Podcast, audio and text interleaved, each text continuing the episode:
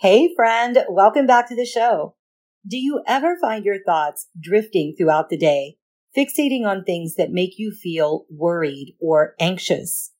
If so, in this Tea Time Tuesday episode, I have a tool for you to use to reduce your worry time and create space for more positive feelings throughout your day.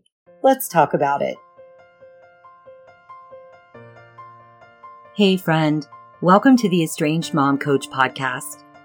Are you going through a family estrangement from your adult son or daughter? Do you wonder why your child cut you off, if there's a way to save the relationship, or how you can ever feel happy again? You can only distract yourself and avoid thinking about it for so long, and then it hits you all over again. How can this be happening? I'm Jenny Good. I'm a certified coach trained in mindset neuroscience, family estrangement, and emotional healing. I'm also a mom who's been through adult child estrangement and reconciliation. I teach Christian estranged moms how to increase their odds of reconciling with their child and how to achieve emotional healing and happiness in the meantime. And we do it from a biblical perspective. So grab your tea, pop in your AirPods, and exhale.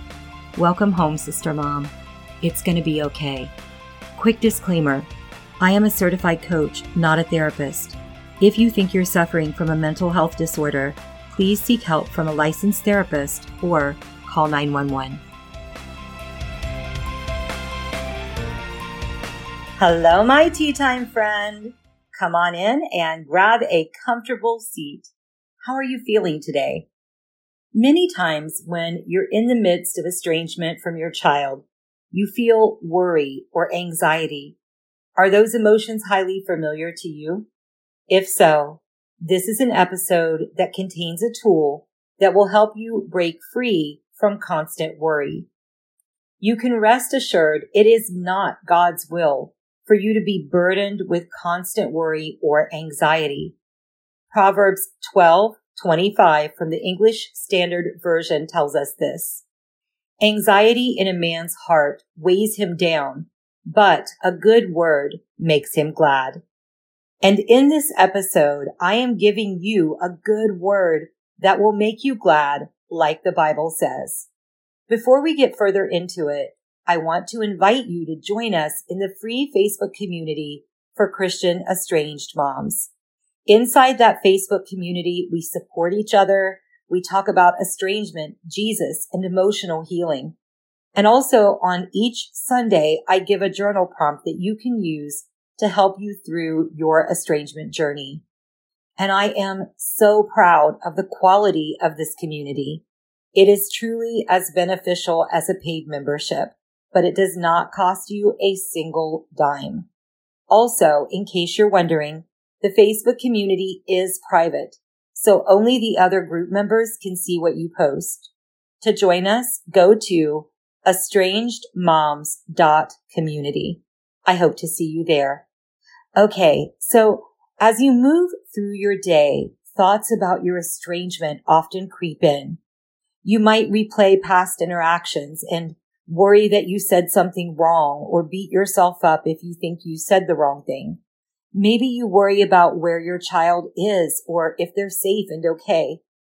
If you know that your child is being influenced by someone who does not share your values, that can cause a lot of anxiety and worry as well.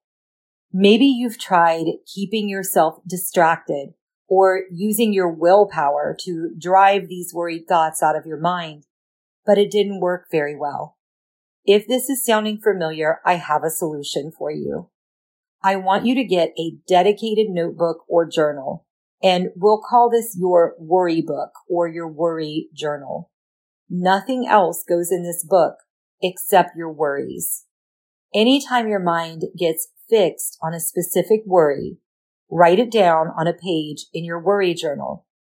Create a list as the different worries come to mind throughout the day and week. Just a few words will do, something to jog your memory if you come back and read the list later, but don't write more than a couple of sentences.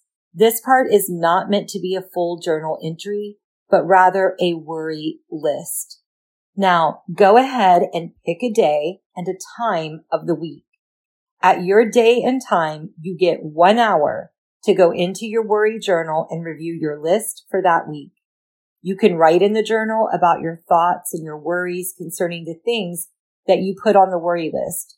But when the one hour is up, you say a prayer and ask Jesus to handle all the things on your list and you close the book. Do not reread anything in your journal until your day and time comes back around next week. You can come back to the journal in between times to put items on the appropriate list for that week. So like for this week, just do one list for this week. Next week, start a new list and so forth. And what you will likely find is that once you get it on paper and you know that you have scheduled a time to think about these things later, you will feel less of a need to worry about them throughout each day. And you might also find that by the time your day and time comes around for the one hour worry block, some of the things on your worry list might seem less anxiety producing. Some things might not even apply at all by that day. And that's it.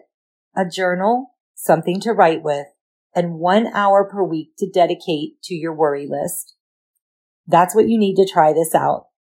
If you do try keeping a worry journal, do it for at least 90 days because it often takes that long to establish a new pattern of behavior. And if you do it, I would love for you to come over to the Facebook community and tell me how it impacted you. And again, to join us there in the community, go over to estrangedmoms.community. Of course, whether you try the worry journal or not, you are welcome to join the community. Philippians 4, 6 through 7 says this, Do not be anxious about anything, but in everything by prayer and supplication with thanksgiving, let your requests be made known to God, and the peace of God, which surpasses all understanding, will guard your hearts and your minds in Christ Jesus. I truly hope that you feel God's peace today. Okay, friend, that is what I have for you this time, and I hope it blesses you. Hey, Sister Mom. Thanks for spending time with me if this podcast inspired you, helped you, or blessed you in some way, I'd love for you to share it with another mom who could be edified by it too. Also, the number one way you can thank me is by leaving a rating and review on Apple Podcasts. This helps more moms like us find and be blessed by the show. Remember, you are a daughter of the Most High King, and you are not alone.